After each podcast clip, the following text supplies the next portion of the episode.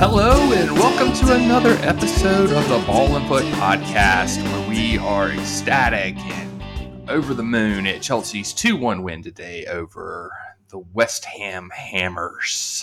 Yes, um, I'm Daniel, and I'm joined today by Jason. How are you doing today, sir? Dude, I'm doing a lot better than I was uh 70 minutes into that game. For sure, man. Uh, important question to start the podcast off. I know all our listeners will be eager to hear your response to this, but how many boxes of Cheez-Its did you consume today during the match? um, I actually didn't because of the way we play most of the time. I've had to stop eating Cheez Its because I stress eat them so much and um, I care about my health. So uh, I, if, if I cared about my health more, I wouldn't be a Chelsea fan but I've had to do the next best thing and just stop eating Cheez Its throughout the game. But you, um, I will say, are not the first person to ask me that today. oh man, that is great. That is great. Um, yeah, so maybe that's the answer to, you know, everything at Chelsea. Just don't eat Cheez Its, man, during the match. Yeah. Now. Who knows? I Maybe did eat that's- some blueberry muffins though, so I changed it up a little bit. So uh, that's going to be a new uh, superstition going on in uh, my house, at least. Hey, blue, blueberry muffins, the blues, you know, hey, Right. Hey, Right. I like that. Yeah. I like that. Yeah, yeah, yeah. I thank my wife for that. She she made them. so it kind of a coincidence, but now uh, a staple. hey, she, sorry, your wife's gonna have to make them every match now. She has no choice. uh, what were you uh, stress eating or drinking during our match today? Oh, only only drink coffee. That's it. More than matches, it's it's a little too early for me to start drinking. So we just, even as much as I want to start in some of these points Right. and times, you know, especially at halftime. But no, it's just straight black coffee for this guy during the matches. Mm, So you're you're a responsible man. I appreciate that. Yeah, you know, I mean, I'm a I'm an addict. I want it. I'll admit that. I'm you know 100 percent uh, caffeine addict. so you know, whatever. Um, anyway, uh, let's just jump into this, man. Um, yeah, so great match today. Well, I don't know. I'm not gonna say a great match today from Chelsea. Yeah, yeah. Uh, a great last 20, 25 minutes, maybe, maybe. You know, Um, Maybe. Yeah. So we won Woo! two one. Didn't cle- keep a clean sheet, of course. Um, sort of saw Our that. one. predictions suck again. Yep, our predictions suck again. Um, I think I said two two, and you said one one. Is that- Uh, I think I just said 2-0. I said 2-0. I think I just said we would score. oh yeah, I said you did. I could see us winning 2-0, but it was more of a hope than a prediction, and I gave myself an out because um, I'm a I'm a coward. Hey, it was close though. We did score two. We both got the fact that we were going to score two goals, right? I think we were closer to the 2-2 score line though than we were ever uh, uh, closer to mine. You know, so Well, it was two two for like all of like a couple of minutes there while VAR was making their controversial decision that we will get into later. Um, can we yeah. not just win a game without some controversy? My God, like this is getting out of hand. I mean, when we draw, it's controversy. When we win, there's controversy. When we lose, we just get beaten.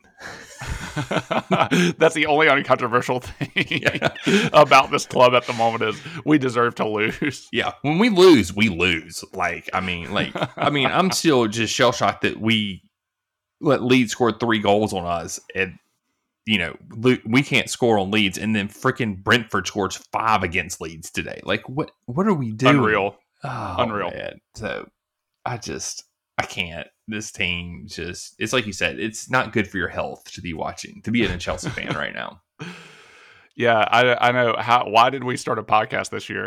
Like but these are the moments though. Like for real. Like if we're going to be positive about this Mhm. game, these are the moments why you have a podcast True. about Chelsea. So we can talk about the end rather than beginning. But I did for about 70ish minutes there was just wondering why in the hell did we start this podcast this year? I mean, you even texted to me like right before we scored that goal. You're like, I'm so over these players, and I was literally about to type back, "Me too," and then we scored, and you're like, "Strike that." yeah, yeah. I had to come back real fast before you got a message in. It just be like, just kidding, just kidding.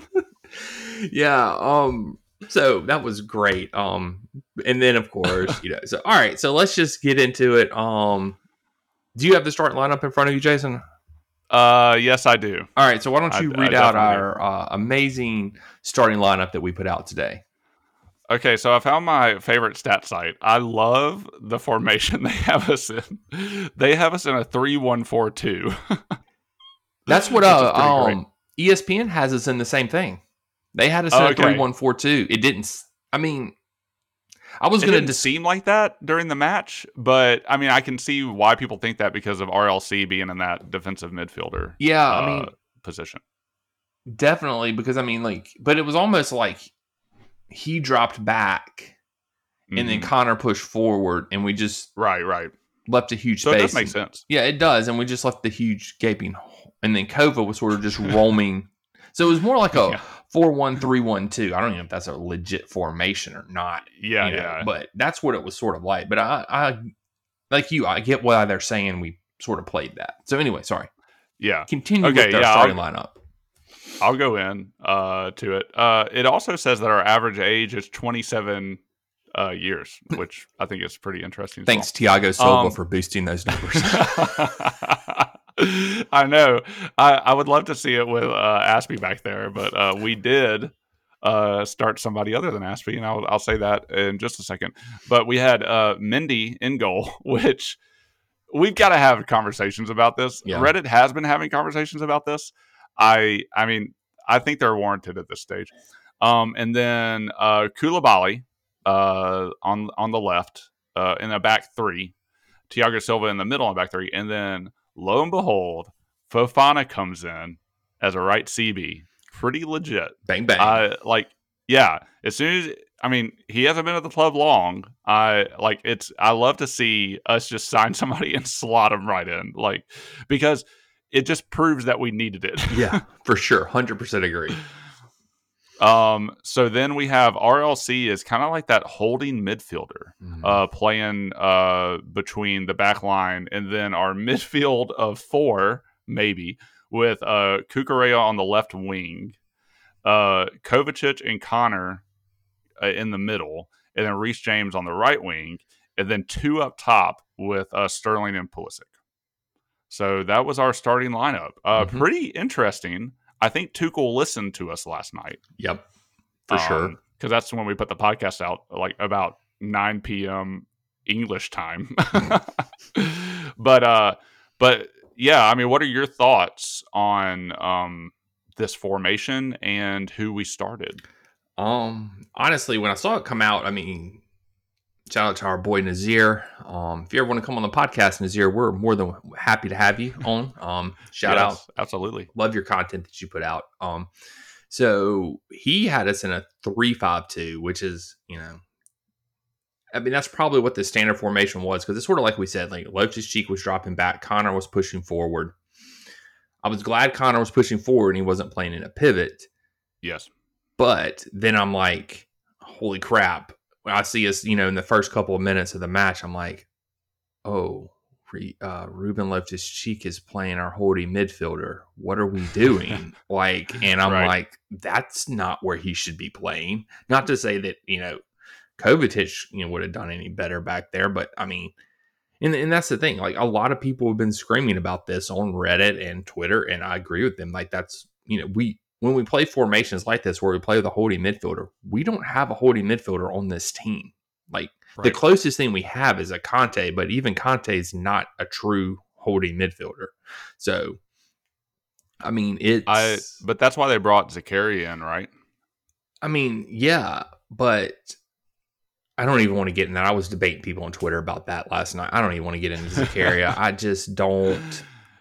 He was at the match. That's all we need to talk about. If he was, if he stays healthy and lives up to the hype that he had when he was freaking eighteen or nineteen, then maybe. But I don't see it. Like you, he played like seven matches for Juve. Now, granted, people do go to Juve and die these days because they're you know coaching doesn't at Juve right now. It's not the greatest, and their players putting their you know players in positions to make it. So, with that said, I'm not op. I mean, I'm just I'm backing the player at this point. That's all I've got for Zakaria. So yeah. Anyway, so Yeah. I digress. But um, Pulisic and Sterling being up top, I don't get it. Again, both of them out of position. I mean, Sterling, I little more in position. Pulisic is, we've seen him play the false nine before. Uh, a couple of times. He's just not good at it, or you know, being a striker. That's just not his position. But when we play this formation and you want Pulisic to play, where else are you going to play him? You have to play him there. Right. So I mean, I would have probably rather Broja up top starting instead of Pulisic, Broja and Sterling. Um, I don't really think we're a two striker team.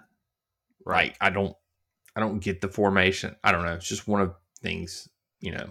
But I mean, hey, whatever. It it is what it is. I don't know. What were your thoughts on the uh, starting lineup, Jason? I I was excited to see the changes at, at the start, especially uh, to the front line. I was excited to see Havertz and Mount benched. Uh, we've given a lot of criticism towards Pulisic lately, uh, mostly for his attitude and his off the field antics that he is uh, kind of having at the moment. Mm-hmm. Um, and so I, but at at the same time, we have been calling for him to start. I I I wanted him to come in, and I wanted him to have a good game. So I was excited to see that. Um, at at, at least in the lineup. Uh, Sterling, I think, uh, makes sense in there uh, to a degree because he has been the most productive uh, person on the front line. Statistically so okay. speaking, statistically, statistically, statistically, you're right. Um, and I and we'll talk about that too because I do have some criticism. I have criticisms just about everybody on the team. I I don't think that that takes away from us getting a win. Um, I think we just do have a realistic positivity on the on this show, and that that's the way that I want it to be for sure. Um, and I don't think any player is beyond criticism at this point. Um, so I, but I was excited to see the changes. Uh, seeing RLC and Gallagher in there is like always concerning to me. I think Cucurella and Reece, uh, um, uh, they they've made sense this season as well. So like coming into the game, I I kind of expected that. Uh, Koulibaly, I think, is just going to be back there if he can. Uh, Silva, I don't know. I guess they're assessing him, and he's fine. Like I do get worried every time he starts that he's going to pull up injured. Yeah. Um, and I was so excited to see Fofana in there. I, I, wasn't really worried about Mendy. I like there's been some mistakes this season, and I know that that's causing some conversations and and some ridicule uh, in in the Chelsea toxic fans fear.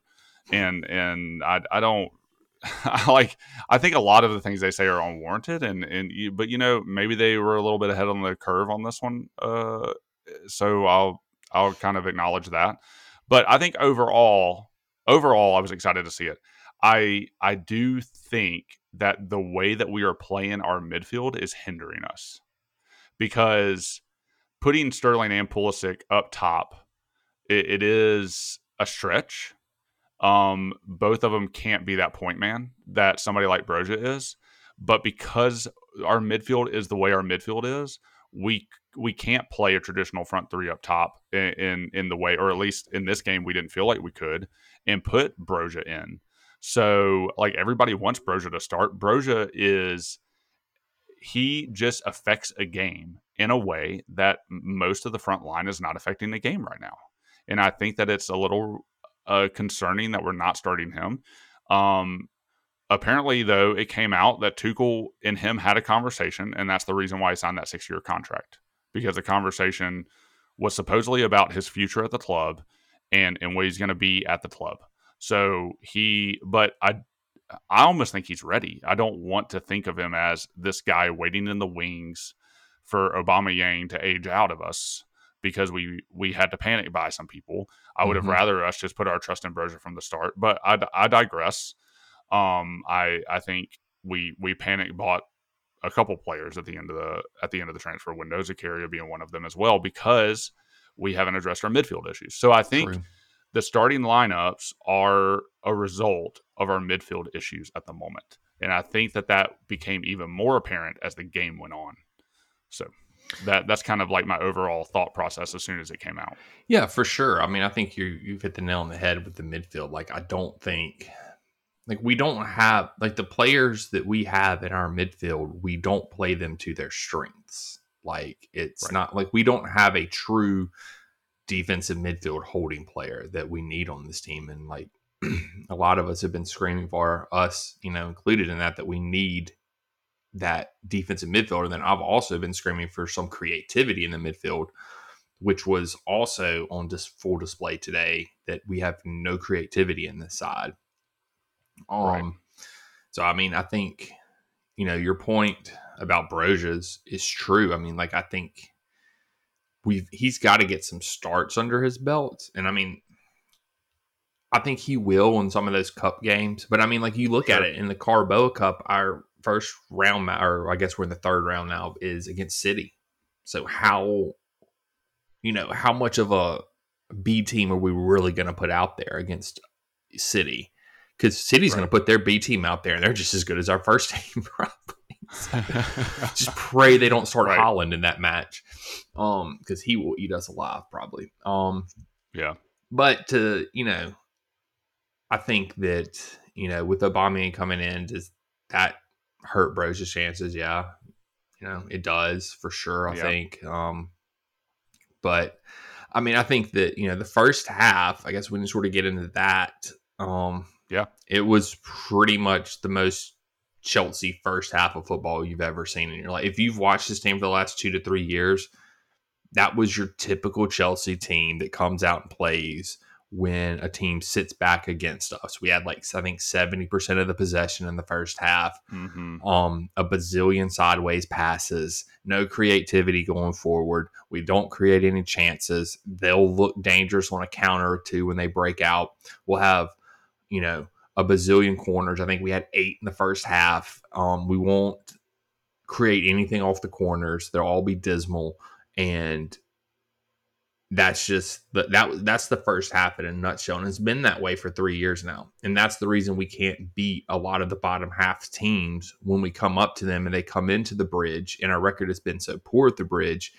Is because they just sit back and defend, and we have no creativity to break their lines and that's the way it's been for you know a couple years now. And so I mean, I at the halftime I had no hope that we were going to do anything, score a goal, any positive vibes going forward. Was not looking forward to doing this podcast. So yeah, me neither. Yeah, I mean, I really, I don't know, I don't know. Yeah, and I I mean, it's like you said, it was typical Chelsea. We we have all the possession, don't create anything out of it. We had in the first half, we had four total shots, uh, none on target, and uh, we had eight corner kicks, mm-hmm. and none of those looked like they were going in.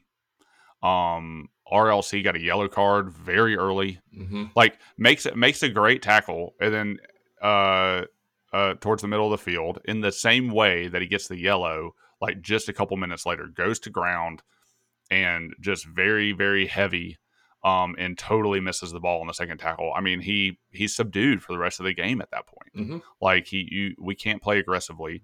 Um, I I think a lot of the issues come with just slow playing decisions. I mean, we as soon as a player gets the ball, they think they have to keep it, but then as soon as soon as they don't pass that ball, we're surrounded by three people. Like uh, credit to West Ham. They they came out there with a plan, and it, you know I, I think it has become really easy for teams to just come out and sit back and and and that be their game plan, and then play counterattacking football. I mean we we did that for years as well. I, I think it's a I think it's a solid plan, but West Ham really. Uh, I mean, they they played tight. They crowded uh, the midfield and the box. Um, they were they had concentration the whole game. I can't say that for all of our players, and um, they they put their they put their plan into place and uh, performed well the first half. We we had trouble breaking them down. There were a couple chances um, that never really looked like they were going anywhere. And and to our credit, we um, we didn't give the ball away as much in the first half as we typically do, and they didn't break that often. Um, and so they didn't really have any chances that I can think of. They had one shot in the first half, um, and, but Mendy was never really tested. Thank God, because when we get into the second half, we'll talk about uh, what happens when Mendy gets tested, or uh, he can't, he has to clear a line or something. But uh, but yeah, I mean, it was just a lot of lateral passing, a lot of kicking to somebody in the midfield. They hold on to the ball too long. We're getting shut down. By the time we're ready to pass it across field. they're either the player's either too far away or the lines have been closed or they're surrounded by uh, defenders. And and so we have to kick it back to the defensive line. We pop it between the defenders for a little bit and then we pass it to somebody in the midfield again that decided they wanted to get open. Might kick it out to a wing. There's a cross to nowhere. Uh, we're going to try a long ball into the box. It goes over everybody. Our corners are ineffective. Um, after the first few corners, the balls tended to get over at least the first man, but never really looked very dangerous. Never really tested um, their goalkeeper, and uh, we never we never looked dangerous off of a corner. Uh, that that's what was uh, just so annoying about large parts of this game is how many times we could drive to the byline and win a corner and then it never ever looked like we were going to score off of one. And and that's just the problem with this team right now is like you said earlier, we have no creativity. We we try to go out there and do the same thing over and over and over again with the same passes over and over and over again, laterally and backwards.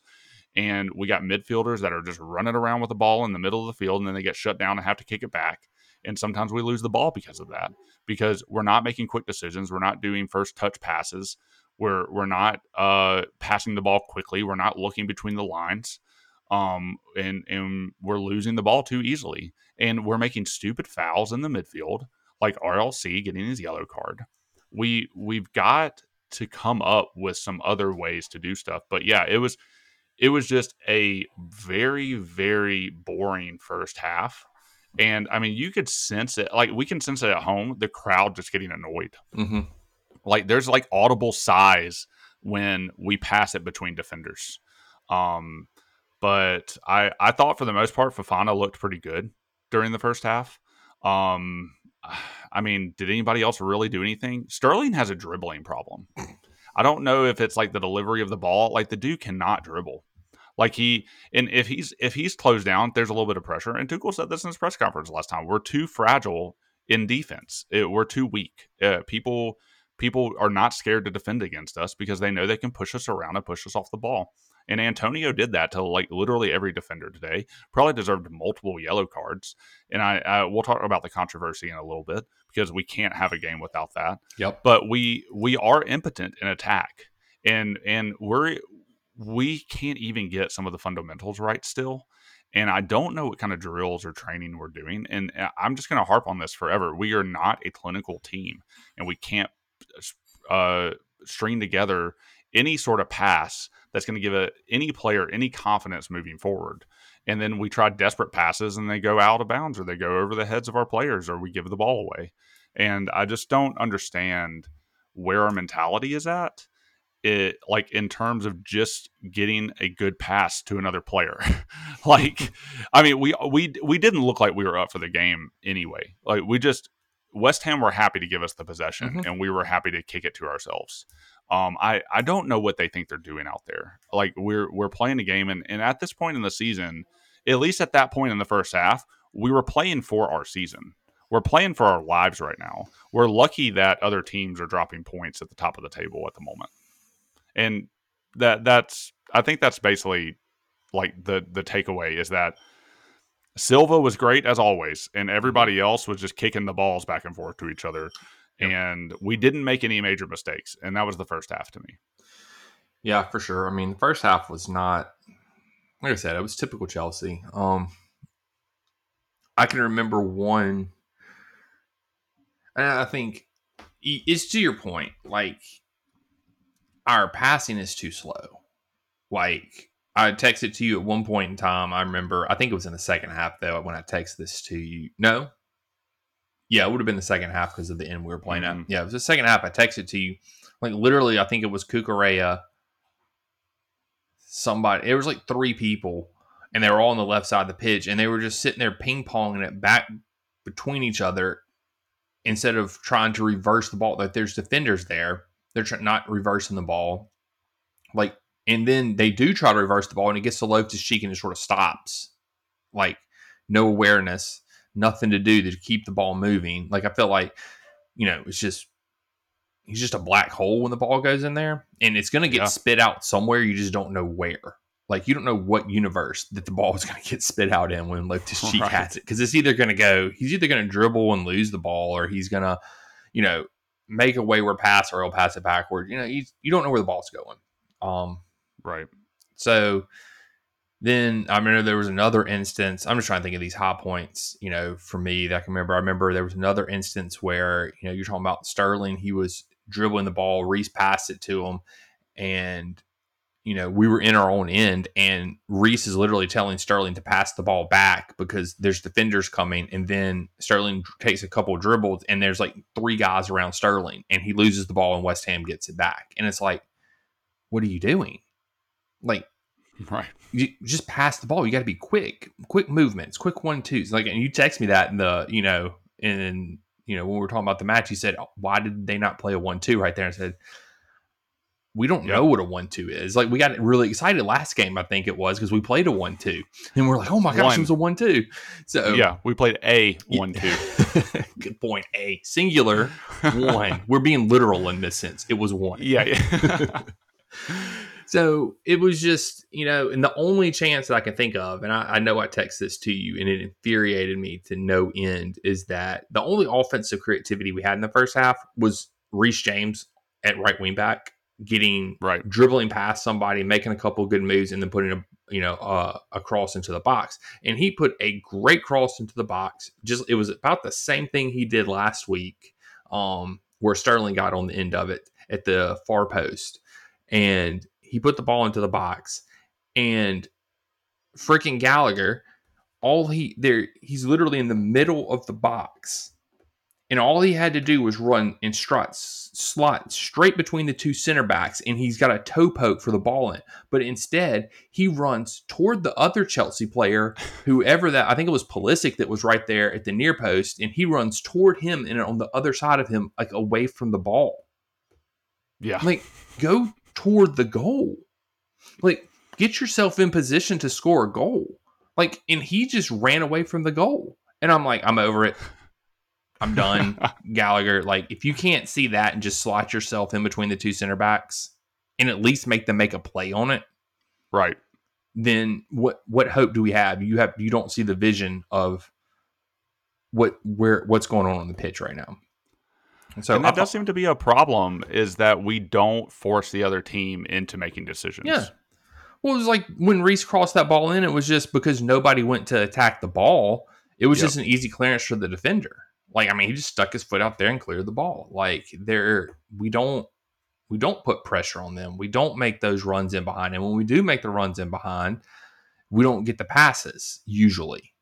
Um, there was, I know you texted me at one point in time and said, you know, I think it was Kovacic should have just passed the ball to Pulisic right there. And, you know, he was, Yeah. you know, because he made a run in behind and just held on to the ball. There's another point in time where Pulisic was dribbling, and I think Gallagher was going down the outside, and he's calling for the ball, and Pulisic takes about two or three more dribbles and then passes the ball behind Gallagher, and it's like he can't do anything with it now. You just passed it behind him. He had to stop his run, and you waited too late to pass the ball.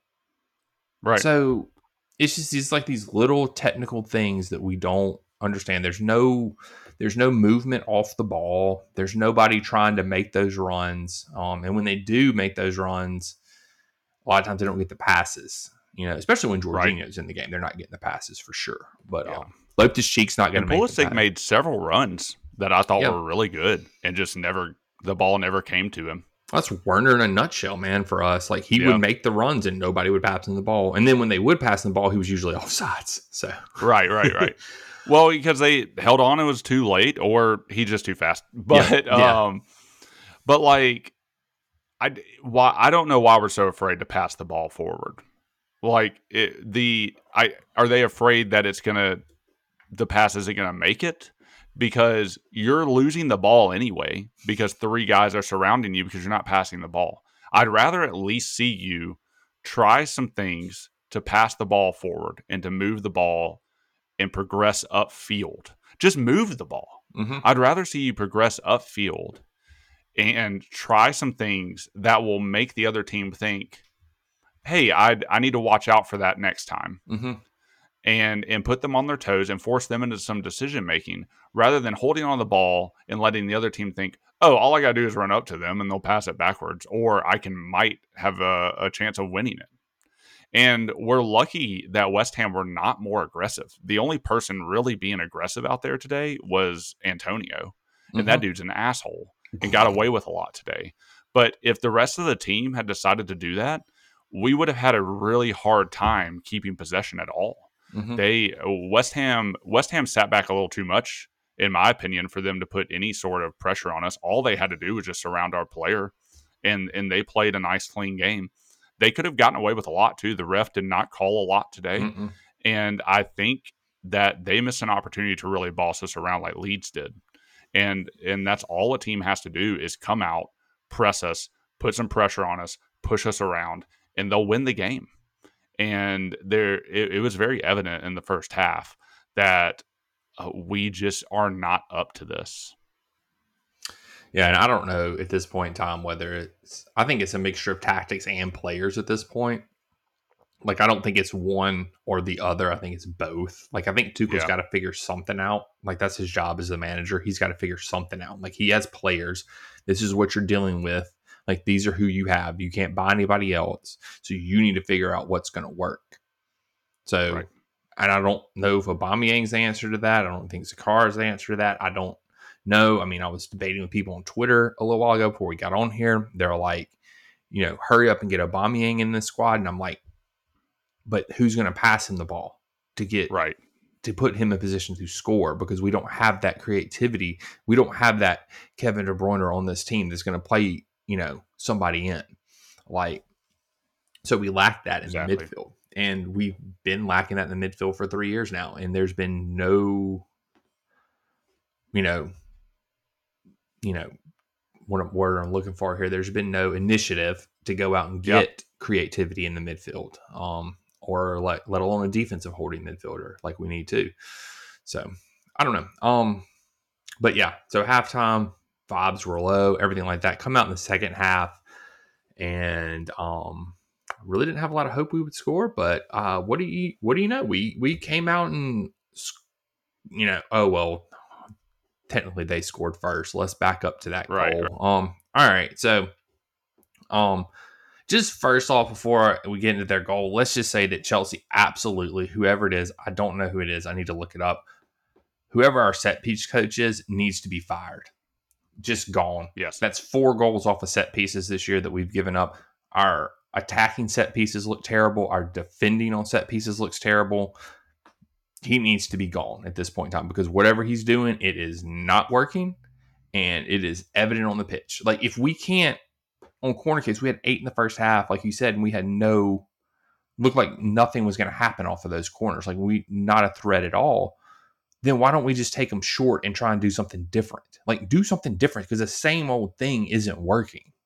Right. Come up with a different design set piece. Do something different. We just lob the ball in the box and hope one of our uh, center backs gets on the end of it and scores. That that's our that's our corner. You know, whatever. Yeah. Um. So anyway, come out in the second half, and I think everybody knew it was coming. West Ham, I think, to your point, you know, they set back in the first half, but I think in the second half they did come out yep. and attack a little more, put a little more pressure on us, and it, it led to them scoring a goal. Now, albeit should Antonio have been on the pitch at that point in time to score that goal is yep. debatable because he already was on a yellow after his little shoving match with Reece James. And then right. he puts Thiago Silva in a headlock and drags him down to the ground and doesn't get a yellow like for that. right before the goal. Yeah, right. Yeah, pretty much. Pretty much, exactly. And doesn't get a call. Doesn't get called for that is yellow. So he honestly should not have been on the pitch to score that goal, but nonetheless he was, and so it. I mean, it was just a mess of a corner as it always is with us. Um, Fofana and somebody else. Mendy goes up for the ball, tries to punch it clear doesn't get a lot on it, and then gets bodied by Fofana and somebody else, and they just bumble and fall over each other, and then West Ham puts it back across goal, and there's Antonio because our players are in the net, so he can't be off sides at this point in time. he just taps the ball in. There's like two players Yeah. and Mendy literally laying in a pile in the net. Yep. So nothing, you know, nothing, you know, no worrying about offsides or anything like that, and he just taps the ball in the goal. So, you know, whatever. They they score That's off a set the- piece. Yeah, and at that point, I was so livid because the, it, it felt at that point everything was running against us. West Ham did come out hot; they had the better chances. They were they were we were on the back foot uh, for like the first um, fifteen minutes of that Mhm. half. Uh, they score in the sixty second minute. Right before that, uh, we made a couple subs. We brought on um, Broja for Gallagher, and we brought on uh, Mount for Pulisic Mhm.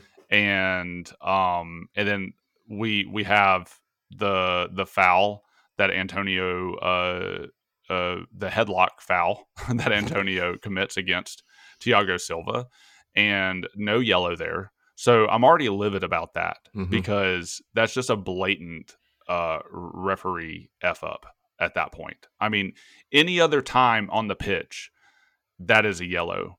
And Yeah. him and Reece James got into it. I think James is a little bit lucky there. Like I, Uh, I that the- is one point where I thought Yes. Yeah. Yeah. I thought he did do a little bit of a kick out. Um I, I thought he was a little bit lucky. Hey, Um, look, hold on. No, no, no, no. Harry Maguire has already set the standard that it is okay to kick people in the nuts. True. And it is not a foul. It is not True, a red right. card. So Reece James was he didn't even kick the guy in the nuts. So it's completely Yeah, okay, yeah. Jason. It's, it's, it's a fair play. You're right. You're right. I I I concede. I I I forgot to think about Harry Maguire today. Um so uh that's on me. You're right. So Reece James did exactly what he needed to do. Um also, I don't know how Antonio felt that. He has some massive thighs Yeah. and needs some new shorts, I think. I don't know how he's comfortable during the game. But if that's if that's what he wants to do, that's what he wants to do. The dude constantly has a wedgie throughout the whole game. I I cannot uh I would not personally He's got the old, uh, wearing shorts that tight. He's got the old moose knuckle going on down there. uh, luckily, they did not show that on camera. Thank goodness. But uh, but yeah. So anyway, Reece James kicks him in the thigh. Uh, well, he- he has a kick out, and the commentators, to be fair, were very much like, "Oh, he just stuck out a straight leg." I it looked pretty intentional to me, but yeah, Harry Maguire set the standard, so he didn't quite meet that bar. So I guess he's fine. Yeah. Um. So, but that's all happening. Uh, that that happens about eight minutes before the goal.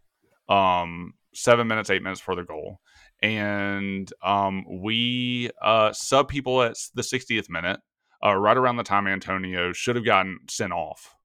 Um, and then yeah, we have the disaster from the corner. It it's pretty obnoxious.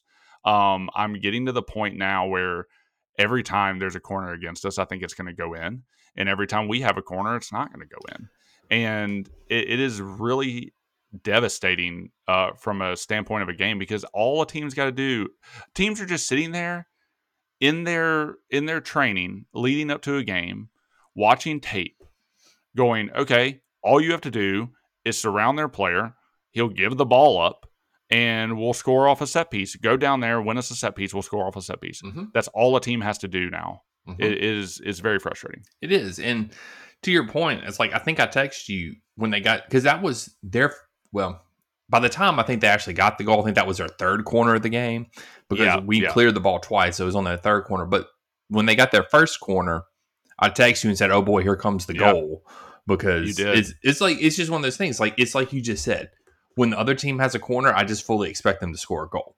Like it's not because, you know, I'm great at predicting stuff. Obviously I'm not. But um Au contraire, we will talk about how great you are at predicting stuff. But So- yes, sorry. anyway, yeah. But to your point, you're exactly right. It's like when they get a corner, they're I just automatically go, here's a goal for them. And then when we have a corner, I think it's more likely the other team is going to counterattack us and score a goal. Exactly. Exactly. score a goal. Yeah, and if we're thinking this at home, the other team during the game has got to be thinking that, like Mhm. even more so. Well, even the announcers were like, you know, I don't I don't know if they quoted Moyes, you know, in his pregame press conference. They were just talking in generalities that like that was West Ham's best chance of scoring was off a set piece against us. And when a team comes into a game with that confidence that they can score on you on a set piece. It's high. It it boosts their morale because, like you said, they've looked at the tape against us, and it's not good set pieces. You know, um, and then two, it's not good for us because clearly we have holes and we're not fixing them because it's still happening. Like we're six games into the season and we have four goals off of set pieces.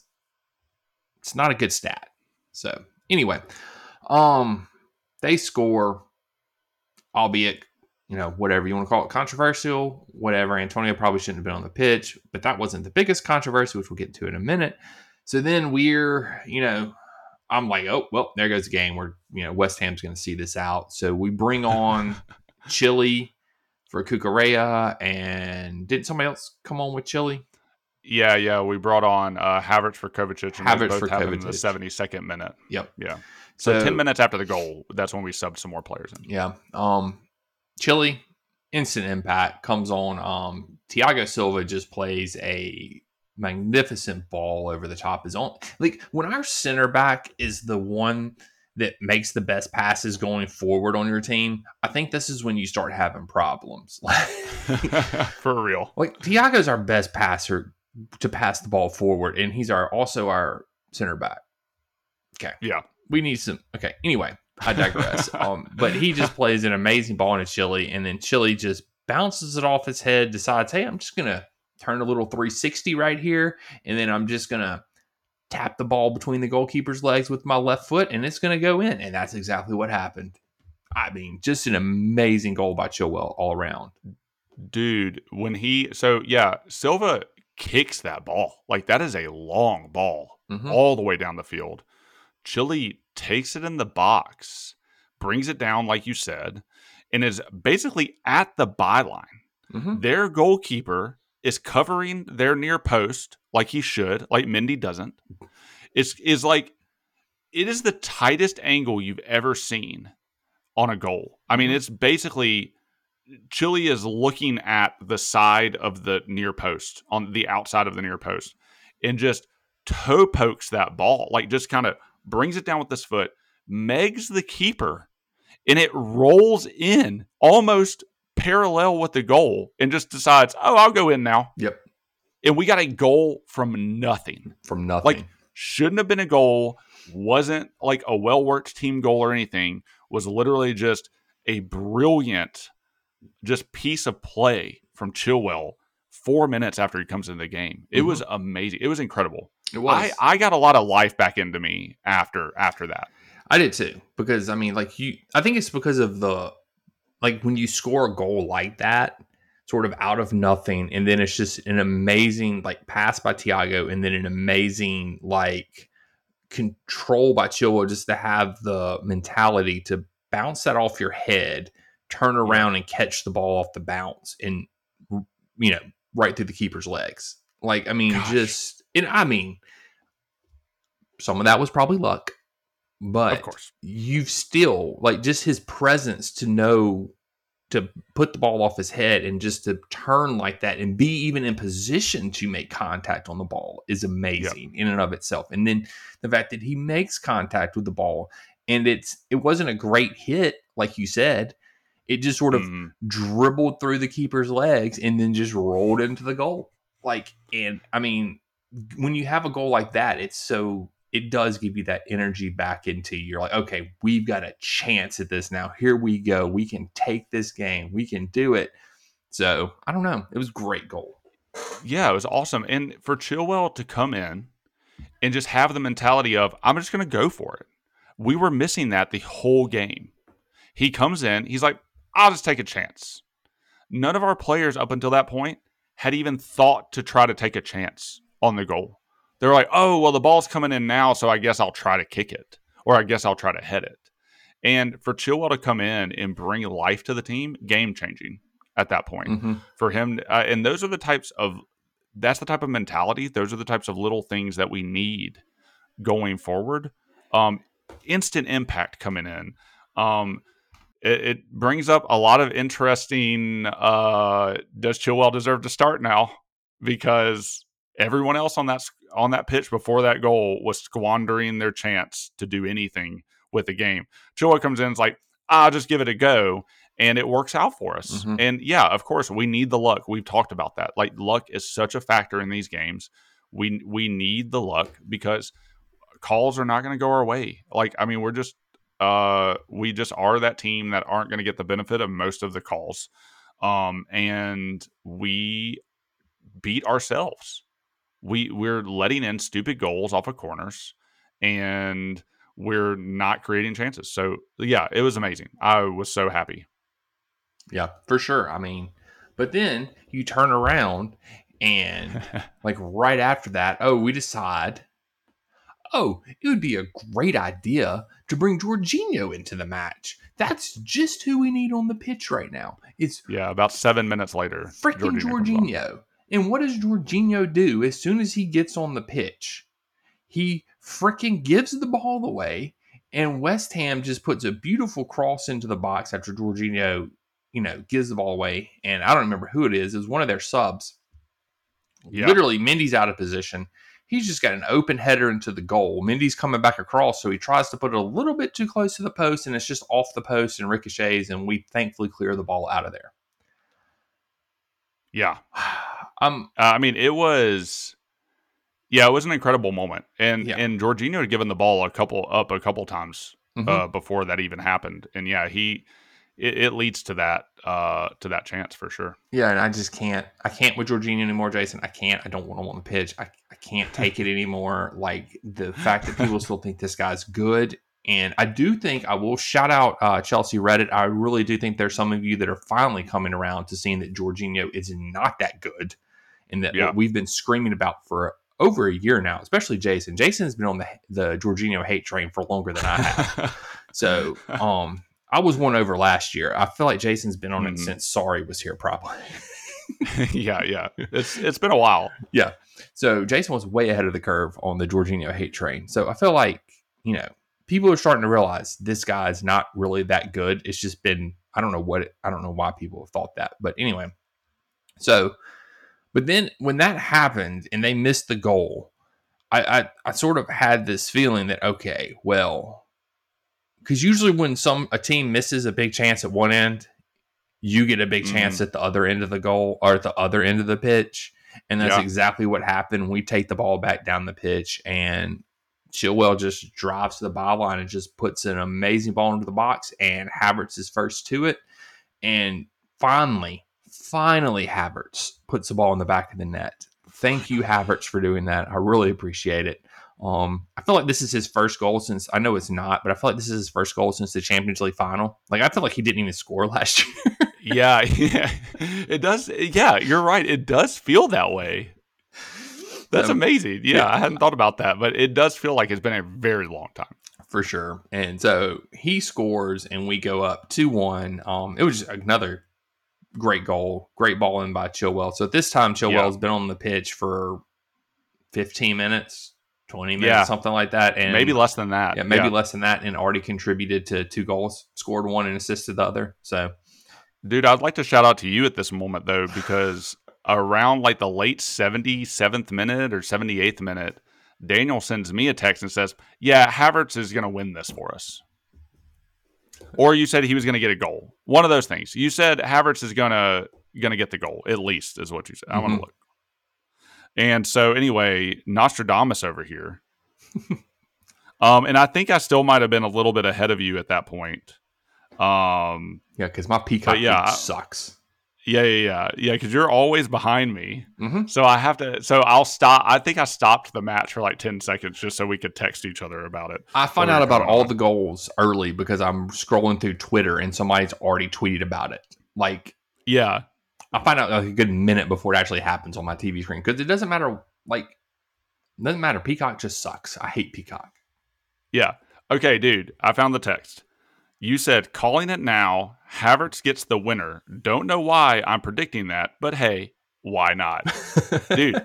And that turned out to be true. That was like a full. That was more than ten minutes before the goal. So anyway, I shout tried. out for that. I That's mean- pretty amazing. We're just trying to put some good vibes out in the air for Havertz. You know, just trying to throw him out in the universe, and he took hold of those good vibes, and he did it. He did. so He did. He Um, has you to thank, and you have him to thank. Yes, I appreciate it, Havertz. Um, I'm glad you scored today, man. Uh, I saw you tweeted out after the match that you needed that. You definitely did, man. Hopefully, you can build on that and get some confidence going and score some more goals going forward for this club because we need you Definitely. to score. And you're better than what you've been performing this year. Um, Exactly. but you have deserved to be dropped. So, to be fair. But anyway, so after that, uh, here comes the controversy. Um. So West Ham, I don't even remember what happened in the lead up to this. I, I, I don't even remember. I just know that it probably involved Jorginho giving the ball away at some point. I'm just gonna guess. You Yeah. know, I don't even Yeah, remember. probably. But um, I'm just gonna say that. So this is when James has the ball back. Oh, that's what at it that was. point, Yeah, yeah, yeah, yeah. Yeah. So, for whatever reason, well, to my point, he learned that from Jorginho because Jorginho is always heads the ball backwards. So it is Yes. Jorginho's fault in the long run. It's always Yeah, yeah. It can all it can all be connected back to Jorginho, Jason. It's always his fault somehow. somehow I can trace every goal we've ever conceded back to Jorginho. So I agree. I, I love this theory. I think we should try it out. We should. Going forward from now, we will figure out how every goal is Jorginho's fault. So this one is clearly Jorginho's fault because he was teaching Reece James how to head the ball. So and the first one was in the first one, oh, he went on the pitch on the first one. Um, so maybe Jorginho's our set piece, our uh, set piece coach. Maybe that's why we're so bad at set pieces. I I hope to God that's not true. oh man. Um. So anyway, they Reece heads the ball backwards for whatever reason I don't know, and I don't know what Mendy was doing in this situation hmm because I think if you look back at the replay, I think Silva was sort of waiting for him to come out to get the ball Mhm. because it was a header, so Mendy can come pick it up. It's not a pass back at that point in time. And I think that's why Silva was sort of slow reacting to the ball. And West Ham was quicker reacting to the ball than us.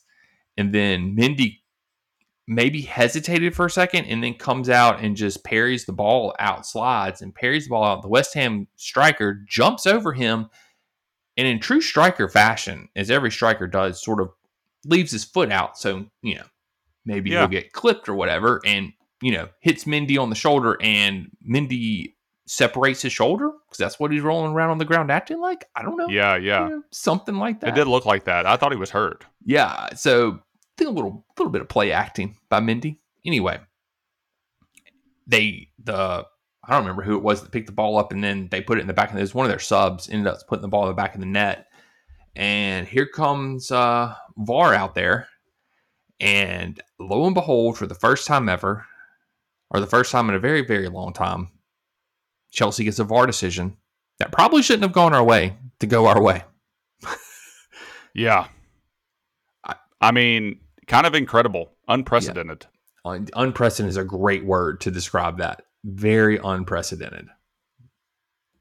Yeah, I, I mean, I did not think that it was a foul. I'm with you. It was not a foul.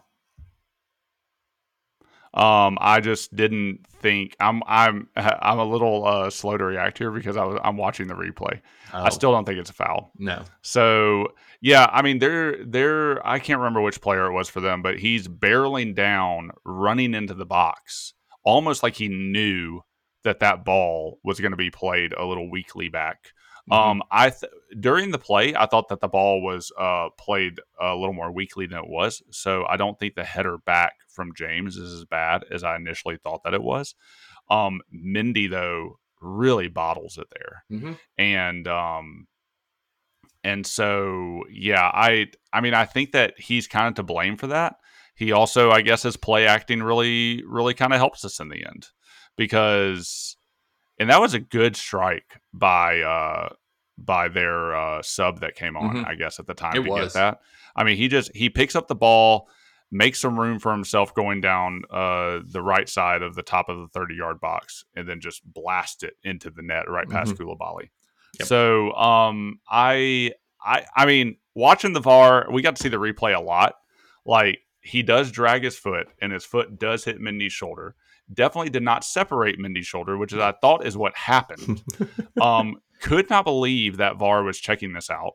They send it back to the ref, and he decides, crazily enough, in our favor. like you said. I unprecedented. Like this is crazy. I I do not think that that was a foul.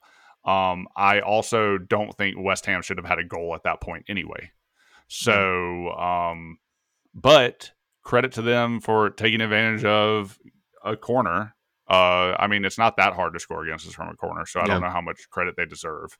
Um, but yeah, I, I, feel like that was a little harsh. Um, so just just from a Chelsea fan watching the game, these two Chelsea fans at least can be realistic about the mm-hmm. games. Mm-hmm. Um, I personally, I can only speak for me in this situation. I'll let Daniel speak for himself, but I do oh, not no. think that is a corner or a it, foul. It was not a foul, but I mean, like my thing is, is like, I think we're we're we're even right now with VAR for the year. Well, sure. see, the, the, the issue, interesting thing is like, should they have scored their first goal because Antonio probably should have been sent exactly. off, and so maybe we should just won this match one 0 you know, yep. or two 0 you know, or whatever. Um, yeah, because they shouldn't have scored. But then you look back, you know, so that wasn't a foul. Hundred percent agree with you. That number one, it was bad keeping by Mendy. You're correct. Um, I I don't know why he parries the ball out. Just come out and grab it. Like just you're already going to ground. The guy's jumping. Like, just grab the ball. Like yeah. Like if you it, go ahead. Yeah. Well, part of his parrying too is why they scored the first goal. True. Like he can't. He pushes the ball directly into mm-hmm. the path of of any opponent that we have. I, I, yeah. To, and to your point, he should have just grabbed it. I. Mm-hmm. Why is he not picking that ball up? Yeah. Why why are you taking the risk to just punch the ball into a random area? You you already can't control that punch as well as you think you can. Right. Why why are you punching it into the path of an opposing player who then has all the time in the world to create space for himself mm-hmm. and put it on the put it on his preferred foot and blast it into the net. It yeah. is outrageous to me that the that Mendy puts the ball in the path, uh, whether he's distributing the ball or passing the ball out or uh, just clearing the ball or parrying the ball. The dude is going to pass it to the other team. It mm-hmm. is obnoxious and it's getting very, very, very hard to continue to defend this guy. It is, and I know you want to have the discussion, and I still worried about Kepa, huh? Like I, I can't. Like I was sitting here thinking, it's like, we'll give Kepa a run of of cup games, and if he impresses enough in the cup games, then sure. But then I'm like, our first cup game is against Man City, and I just think, okay, well, they're going to bring De Bruyne on in like the 70th minute, and he's going up with a hat trick because he's going to be freaking peppering the goal from 25 yards out, and every one of them are going to go in because Kepa can't stop a shot from outside the box. Yeah, yeah. And and that's my thing is like Mendy hasn't been great, but people but Kepa's not good either. Like neither one of them are good. I think we can just admit that. And then yeah, the fact that it comes that. out yesterday that we're giving possibly giving Mendy a new contract, I'm like, whoa, whoa, whoa, whoa, whoa. Let's pump the brakes on that new Mendy contract because this it the tail end of last year and this year have not shown that he's going to be a good goalkeeper for Chelsea or one for the future. And especially I think he's like 31 yeah, maybe he's, he's a little older. older. and I know goalkeepers have longer lot uh, career spans, you know, and they can play for longer. You know, and their prime probably is more in their late twenties, you know, mid thirties, stuff like that. So understand that point, but I don't know if I want to resign him, like at this point, or whether yeah. I would just try and or you know, we just signed a young goalkeeper you know, in the transfer window, it'll be interesting to see how he plays out. If we can get him over here and put him in cup games next year, maybe he'll impress. I don't know, but I I agree yeah. his his play is not good. I'm not trying I'm not going to sit here and defend Mendy. I'm more just my stance is more I think Kepa's worse. Mendy's the lesser of two evils. I think, but it yeah. like Kepa's because Kepa's distribution, if y'all are, eh, people need to remember, isn't good either. Like, and that's Mendy's biggest weakness is his distribution. Kepa's isn't good either. Kepa kicked the ball to the other team quite a bit, like just as much as Mendy does. And then Kepa can't stop a shot from outside the box. His positioning in the goal is not good. So he's short. Like Kepa has a lot of stuff that goes against him. And I understand people want to give him a shot. And maybe he'll prove me wrong. Maybe he's learned over this last year of riding the bench. But I I think Mendy's a lesser of two evils for me. Like he's not good, but he's better than what we got on the bench.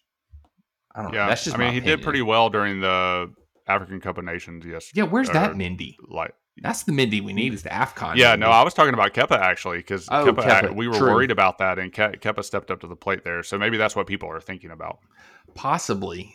But, um, our defense wasn't as leaky yet either. So True. True. I True. don't true. know. But then I mean, Mendy cost us points against Madrid in the Champions League. So yeah, it was a big reason we didn't go through. Um, I don't know. I think I mean I think it's fair to debate. Yeah, yeah.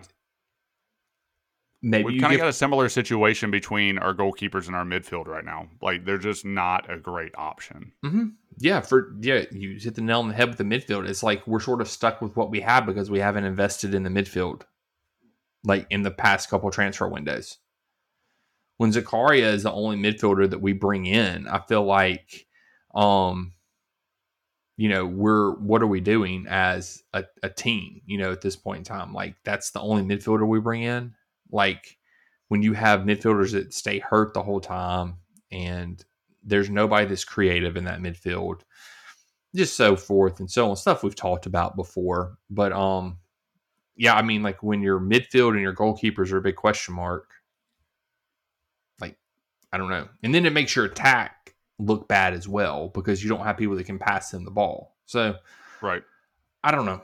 What would you um how would you rate our overall performance today jason like how did you feel I and here's the thing because we won. That's Mhm. what makes this so hard. Yeah. Is is that we won. And I'm very happy about that. I'm very positive about that. I think that we needed it. I think that we need to use this to propel us forward. It, it was not a good performance today. I think we got lucky with the VAR situation. I I, I think that Chilwell comes in and has a very amazing lucky goal in some ways. Uh, and I don't know, I don't know. You can call it luck. You can. Chilwell just puts the ball in a good place, and it happened to go in. I and he did that brilliantly. Like so, I, I mean, I don't know how lucky you call it, but I mean, it it just it was a goal out of nothing at the very least. Um, that rejuvenates the squad. Havertz scores a great goal. Uh, finally, a clinical moment in front of a, a goal for him. Um, I think we needed subs to bail us out. I, I don't think you can look at most of the players on, on the pitch today and say uh, anything positive about their performance. Uh, it, I think that we had, yeah, man. I'm looking at like so this this stat site. It doesn't have any player in in the sevens except for Silva, and he's legitimately like the only player that I think deserves for sure to have any sort of good score today. Mhm. I I I want to say like a six out of ten.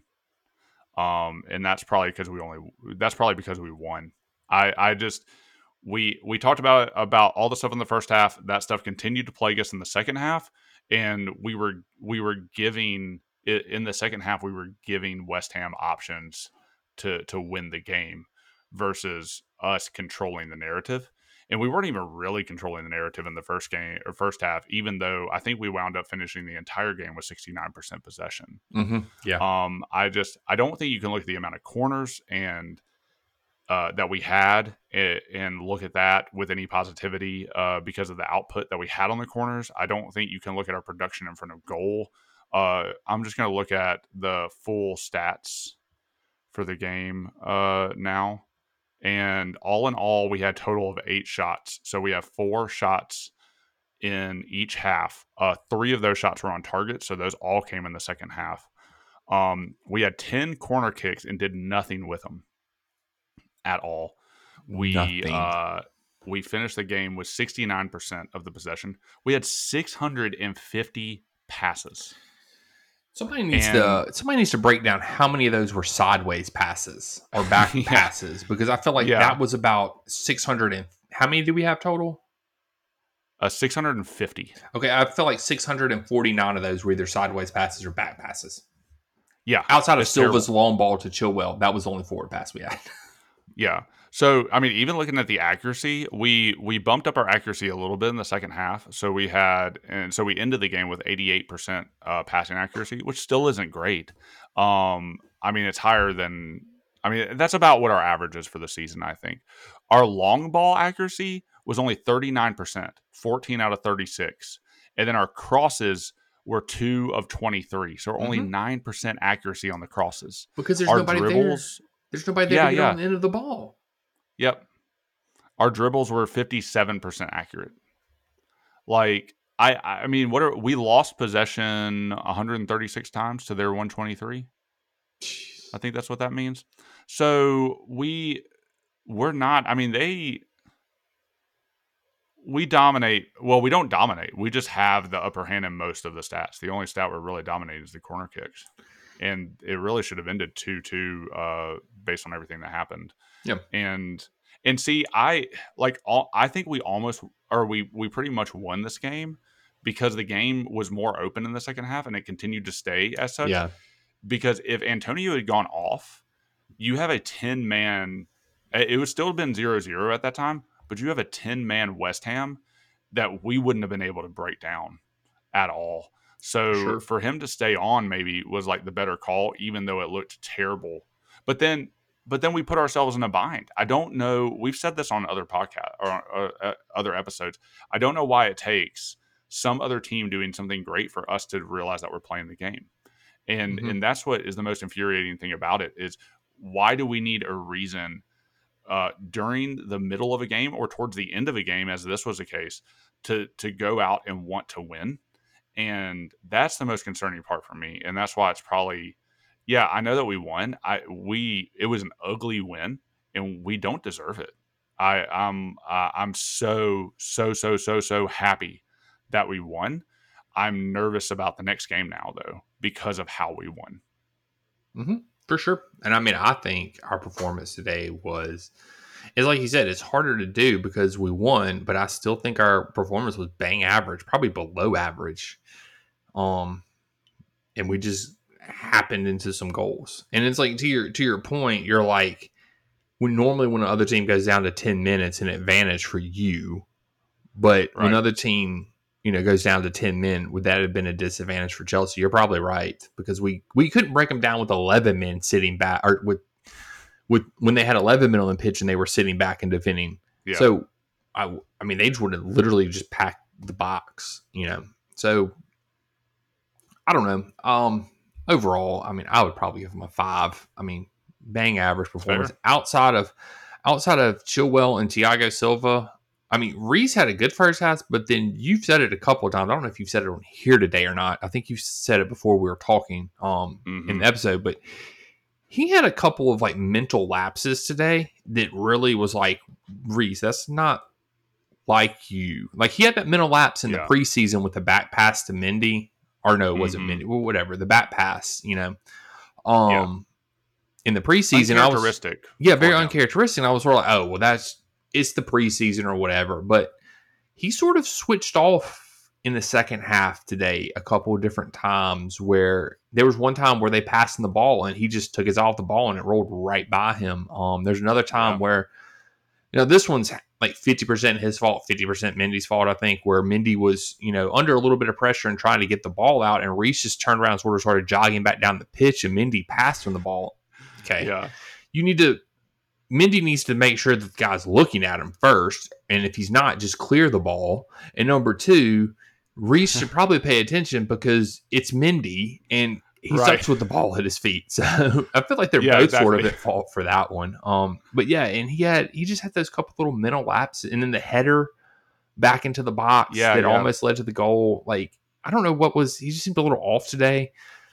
Do you think it has anything to do with him like recovering from sickness? like maybe I'm just kind of hoping that that's part of it. Like he I was sick so. last time. Maybe maybe it's just kind of mm-hmm. he's still just off kilter a little bit. Yeah, so but he had a really good first half. Like his first half yeah. was really good.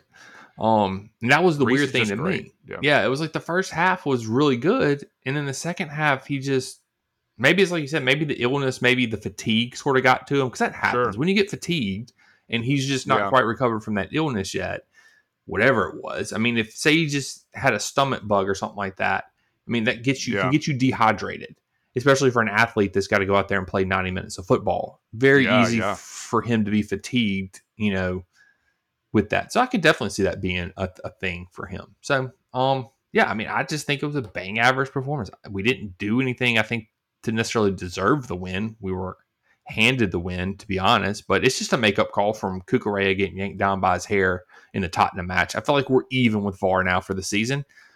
Everything yeah. should be nice and just not controversial with VAR for the rest of the year. That won't happen, but anyway. Um, it would be nice. Yeah, considering I think we still have what 32 matches left to play or something like that. So yeah, yeah, you know, whatever. Um, yeah. So, uh, player of the match, Jason.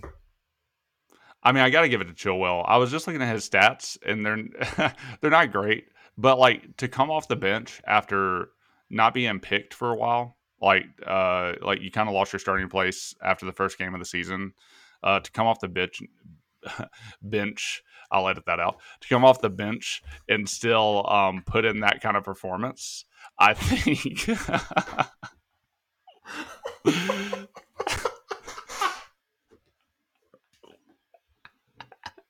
this has got to stay in. You can't edit this out, man. That was. Hey, whatever you got to do, Chilly, to get back in form, man. You know, you do you, buddy. Yeah, you got me cursing at you. Oh man. Uh, to come off the bench and still uh, have that kind of impact, I think is uh, pretty incredible. I mean, it's got to be him. He's responsible for both the goals. Um, and uh, it's hard not to give it to Silva just because Silva's so good. Silva is the best player on the pitch uh, every single game. So for um, for for yeah, for me, I think it's got to be Chilly. What about you? I'm giving it to Silva. I'm going to keep giving the player of the match to Thiago Silva to he does something that where he doesn't deserve it, and he is yet to. He yeah. I think I'm pretty sure he's like my player of the match in every match this season because yeah. he's the only one that has been consistent, you know, on this team. Um, he's yeah. the pin that holds our defense together. Um, he's apparently now our best midfielder and our best passer because he can freaking play balls over the top. I mean, if Thiago Silva gets an assist in a match, he's automatically mm-hmm. my player of the match. Like, I mean, yeah, yeah, yeah. a defender gets an assist, you're going to be my player of the match. Um, especially with a beautiful ball. But you can't argue Chilwell. I would never like that.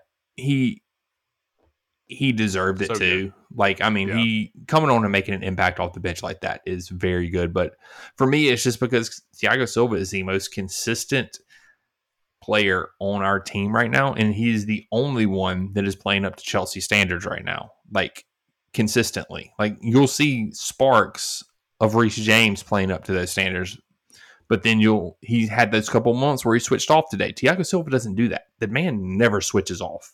Like he is constantly in the match, in the position where he's supposed to be, clearing balls, making the passes. So for me, until he does something, or he just until he doesn't play again, he probably right. will. he will probably continue to be my player of the match. So um, he's played every minute of every game yeah, so far. So far, and which it's is incredible. just insane considering how congested our schedule is. So yeah, um. So anyway, uh, you got any final thoughts on the match, Jason? Hey man, we won. I think that like we need to take it. We need to run with it. Uh, I say it every game. This is turning point of the season. I I hope that uh, we can really uh, we can we really need the goodwill, especially in, in the um, in the locker room. I think uh, I, I think benching some of those players uh, was the right call at the start of the game, mm-hmm. and I am so happy that Havertz came in and, and got a goal. Maybe people can I don't know. Does Pulisic need to start a couple more times before we're like, hey, y'all need to chill out with the whole Pulisic thing? Um, I thought that he, I mean, bang average today. Mm-hmm. I, I there there was like several times when he made really good runs, and there were several times when I I just didn't understand what he was doing out there. So, um, but I mean, it was good to see him start. Uh, I I have no idea who's who's going to start going into the next game, but um, I did I do enjoy seeing Tuchel tweaking and figuring it out. I would rather have a more solid foundation um, or formation uh, going forward, but I just don't think that's going to happen for a little while, especially since we have new signings coming in in and out of the squad like constantly at the moment. Yeah. It's just is a, we're still in a weird situation recovering from transfer season. I think it's awesome that we're out of transfer season. I'm glad that we got a win right off the back of that. Praise and, Jesus, we're out of transfer season. yeah, exactly. Like we I I hope that we can use this momentum going forward. I am uh I think that we'll uh be able to utilize that uh in the next game coming up and I hope that we can build off of it. But yeah, a 2 1 win is nothing to sniff at, no matter how we got it. Um, I am very excited. I'm very positive, also very concerned. But what about you? Yeah, man, I'm the same way you are. I am 2 1 win. I'll take it. Did we deserve it? Probably not. But hey, at this point in time, with the way this team's played this season, three points is three points to me. So I'll take it. I'll move up until the top that should move us. I think we're fifth right now. I know Brighton hasn't played; they're in front of us this week. So yep. I know United is behind us, and they haven't played yet either. So there's still a couple teams. We'll see where we sit. We should be in the top ten though, hopefully, at least after this week, and especially since Pool drop points today, that helps us. Um, Tottenham won. Yep. Um, I don't know what city's probably already scored like six goals. They're playing you know, they're probably like halftime, probably already scored six goals or something like that. You know, whatever. Um, so yeah, I I just hope to see. I, am with you. I like that Tuchel tinkered with the uh, lineup today. Um, that did make me happy. I wish Bro Broja could have started. Uh, that would have made me a little bit happier. Pulisic uh, was bang average, wasn't great. Uh, the only thing positive note I can say for Pulisic is he clapped the fans when he came off the pitch. Um, and he listened to you and got a haircut as well, sir. Um, he did. he totally got a haircut. He went to the barbershop and listened to Jason. Yeah. I mean, you, is it a coincidence? I don't know. I mean, maybe he is a fan of the pod. Maybe. So if you are, come on here. Yep. We we've we've said you're an asshole, but we've also said we love you. So like if you can get past all of that, yep. we'd love to have you on. We're just keeping it real, Pulisic. That's all we do around here. Exactly. Um, yeah. But yeah, um, so I mean that about wraps it up for this. I don't think we have anything else to say uh, about this match. It's just we we got three points. That's about the summation of it for me. So yeah, yeah, uh, and we're happy about it. We promise. Yes, we are. We're Listen inside our jaunty little outro music, and and you'll know just how happy we are about it. For sure, for sure. All right, Jason, why don't you tell them where they can find us? Yeah, we're the ball and foot uh, at the ball and foot on Twitter. Just follow us there. Uh, Daniel uh, does a great job there. I put out a lineup every now and then. Uh, maybe one day I'll get feisty on there as well. But uh, Daniel Daniel speaks for both of us and does a good job of letting us know or letting people know how we feel about things. So I don't I don't think that we're in disagreement about anything on there. So Twitter, that's where we're at. Follow us there. For sure. Catch us uh, on Apple and Spotify or wherever you listen to your podcast at. And uh, for Daniel, he's Jason, and we'll catch y'all on the flip side. Winner, winner, chicken dinner, flippity floppity. Amen.